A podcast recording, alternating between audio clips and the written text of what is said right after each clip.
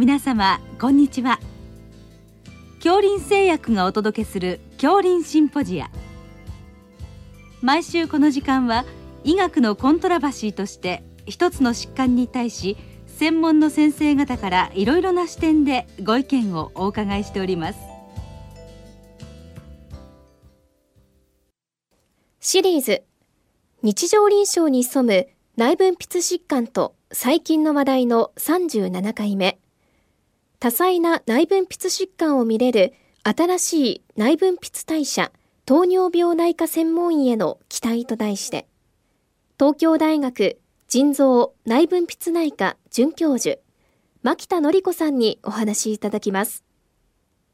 聞き手は国立国際医療研究センター病院名誉院長大西晋さんです。牧田先生、はい、あの日常臨床に潜む内分泌疾患のシリーズを先生に、まあ、ご企画いただきましたけども、まあ、非常に充実した内容であのたくさんのお話を聞くことができたんですが、まあ、全体通してですねあの終えられるにあたって何かのご感想がありますか？あのありがとうございます。あの今回本当に今日含めて37回のシリーズさせていただいて、その分野のトップランナーでおられる先生たちのお話をたくさんお伺いして改めて内分泌の懐の深さを感じることができました。ね、あまりにも広範囲な内容で私もびっくりしまして大変勉強になりました。まあそれではあの私自身も若い頃はですねあの一局に内分泌の専門の先生って結構たくさんいらっしゃった記憶があるんですね。なぜかその後時代の流れでそういうのを専門にする方が減ってきてその代わりにと言っちゃなんですけど糖尿病ね専門の人が随分増えたっていう印象なんですね。そのあたりの状況は先生どのようにお考えになってますか？ありがとうございます。あの本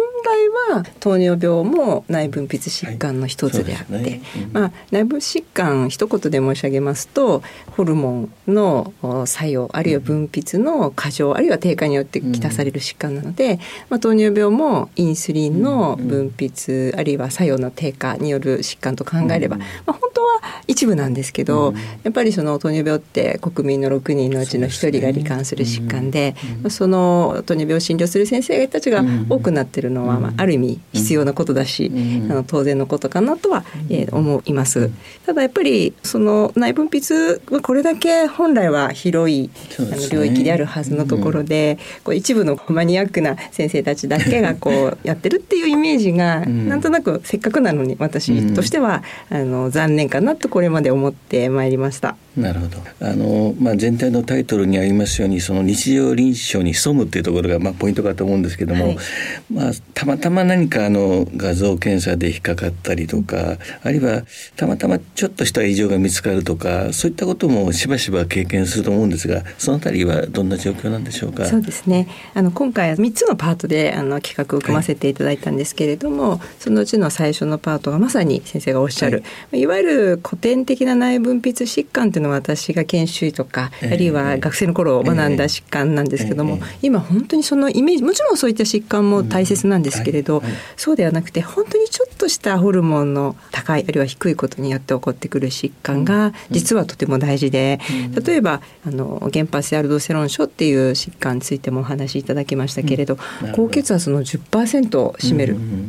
で、えっと、昔の典型的なイメージでカリウムが低いとかっていうものではもう決してなくて、腫瘍も見つからなくて、でもやっぱりそれを放置しておくとの高血圧プラスアルファの臓器異常が起こってくるということから、やはりこれを拾い上げていく必要があるかなっていうこと、また例えば甲状腺機能低下症についても、通常ですと私たち正常と考える機能が妊婦さんにとってはこれ相対的に足りないっていう、そういった考え方の変革って申し上げますか。そういうことが今えー、問題となってるのかなっていうふうに、うんね、はい、考えております。このシリーズのテーマのその隠れた内分泌疾患をその見つけるコツはどんなところにありますですかね？そうですね、まあ、まずはやっぱり内分泌を愛してるっていう 大好きっていうね、あの気持ちかなって自分では思ってるんですけれど、はい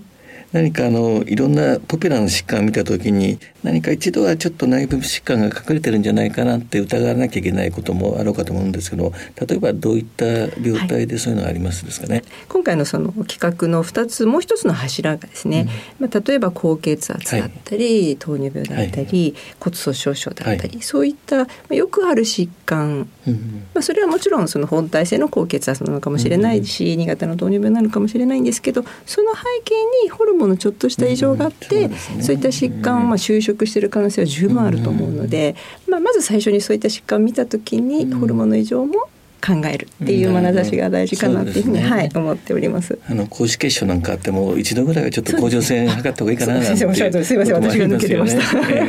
おっしゃる通りだと思います。はい。そういう対応が重要だということですね。はい。はい、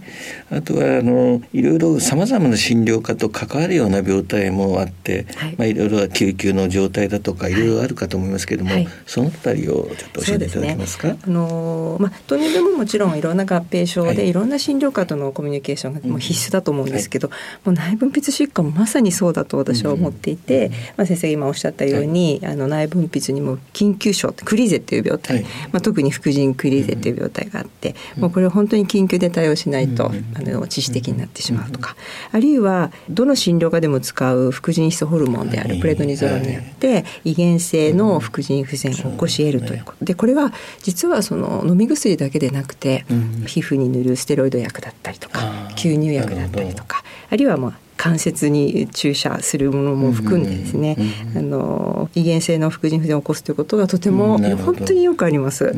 またその内分泌今回まあ副腎腫瘍とか副甲状腺腫瘍の話もいただいたんですけれど、その背景にまあ遺伝学的な疾患が隠れているということも、そういった眼差しもあの大事かなというふうにも思っています。またあとは更年期っていうとどうしても女性のイメージがあるんですけれども、実は男性にもありますよっていう、あのレイトオンセットハイポゴナディズムの話とかも先生方にお伺いしました。そしてあとはまあ摂食障害とか女性のアスリートの方たち実は無月経とか月経困難症いろいろと問題あるんですけれども一般の女性にもこういったことは本当は言えるんではないかっていう話も私もお伺いしてすごく勉強になりました。そうですね。はい。それから私たちの分野で、まあ癌と内分泌疾患ってなかなか今までこう、えー、交絡することがなかったんですけれど、えー、免疫チェックポイント阻害薬が登場して、うん、すごく身近に内分泌疾患といいますか、うん、内分泌障害が隣り合わせなので、そ、ね,、こも、うん、あのとても注目すべきところかなと。それからあと診療科縦断的っていう言葉を使わせていただくと、うんうん、あの小児科からの内分泌疾患を持った患者さんのトランジションの問題だったり、あるいはその今のがんの治療が今すごく走行してあのがんは良くなるんだけれども子どもたちが大きくなっていくに従っていろんな内分泌障害を抱えている、まあ、そういった問題が今、とても重要であるということを、はい、ね、今認識させていただきました。それであの最後にその今後のその専門医制度のあり方についてちょっとご意見を伺いたいんですが、はい、冒頭にも述べましたように何かの糖尿病代謝化っていうのがあるんですが、そこになかなかあの内分泌疾患を頼みづらいこともあったりとかですね、まあ、できればその内分泌代謝糖尿病専門医みたいのがですねうまく育ってくれればいいなって私も常々思ってるんですけども今後のそのあり方というかその期待を込めてですね先生のお考えをあのお聞かせください。はいあの鬼先生本当にどうもありがとうございます、はい、そのように思っていただける先生がおられるだけで私たち心強く思ってます。はい、あの今私たちのこの分野で、まあ、どの医学界における大きな動きの一つとして、専門医のあり方の問題っていうのが今、大きな動きがあると思います。で、まあ、これまで専門医というと学会主導動でいろんな学科がいろんな専門医をこう乱立していたという状況が非常に国民にとって分かりにくいんではないかということで、これ振り返ってみると2014年だそうなんですね。日本専門医機構があの発足しで専門医制度っていうのがこういろいろと、あの試行錯誤で、えー、変わってきたところなんですけれど私たちの分野もともと内分泌学会が内分泌代謝専門医、糖尿病学会が糖尿病専門医という2本立て、で、まあ、2つの専門医持ってらっしゃる方もたくさんいらっしゃるんですけれど、まあ、どっちかっていうとやっぱどちらかに重点を置かれる先生方が、ね、はい、多かったように思います。で紆余曲折はあったんですけれど、あの昨年内分泌代謝糖尿病内科専門医というのが、あの機構に正式にあの承認されて。ああの私も試験監督に立ち会ったんですけどあのこの春あの新専門医第一号が誕生しました。そうなんですね、はい、それはなかなかの今後心強いですね。そうなんです、えー、でやっぱりこの専門医っていうのは、まあ、国民にとってもその先生がおっしゃる分かりにくい内分泌と糖尿病、はい、実は同じ分野、うん、領域の疾患であるということが、この専門医の名前だけ一見しても分かりやすいかなということと、あと私たち医師にとっても内分泌疾患も代謝疾患も糖尿病も、あのみんな一緒にこう見ることのできるっていう意味で非常に誇りを持つことのできる専門医かなと。私はあの、とても期待しています。まあ今の制度の趣旨はおそらくあの総合的な視野を持ってまあそれぞれの専門を深めたような医者になってほしいっていうことじゃないかと理解してるんですけども。ありがとうございます。えー、あのそのように言っていただけると、うん、私たちも本当に、うん、あのこれからたくさん若い人たちにこの領域の魅力を感じてもらって、はい、たくさんの人たちに入門してもらうと。でこのこうすることでこの領域が発展していってそうです、ね、今回のテーマにもあったような、うん、あの隠れた内分泌疾患を拾い上げていって、ね、そして、えーまあ、幅広い診療科横断的な内分泌疾患をカバーすることによって、まあ、いろんな先生たちとコミュニケーションをとって、うん、そしてあの今後の未来の医療に貢献していけるんではないかというふうに期待しています、ね、糖尿病と内分泌両方ちゃんと見られるようなねドクターが育っていただけると、はい、まあ、非常に心強いし、はいまあ、先生方もねやりがいがあって、はい、あのカバーする領域が増えるんじゃないかと思うんですけども、はい。はい、まあ、その辺のその未来像はどんなふうな感じなんですかね？そうですね、まあ、今までのようにあの糖尿病と内分泌こう本当にこう、今までこうある意味やっぱり学会レベルで分かれていたところがあったんで、ね。うん、まあ、それをまあ一つ融合していって、うんうんうん、もう一つの本当にこう塊として見れるような医師が望まれているのかな、ね、はい。まあ、患者さんにとっても非常にありがたいということですね。はい。はい、本日はどうもありがとうございました。ありがとうございました。シリーズ日常臨床に潜む内分泌疾患と最近の話題の37回目多彩な内分泌疾患を見れる新しい内分泌代謝糖尿病内科専門医への期待と題して東京大学腎臓内分泌内科准教授牧田典子さんにお話いただきました。聞き手は、国立国際医療研究センター病院名誉院長、大西晋さんでした。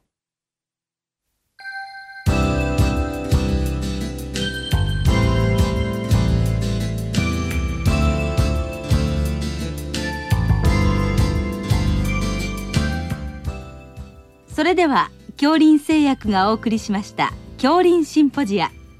来週をどうぞお楽しみに。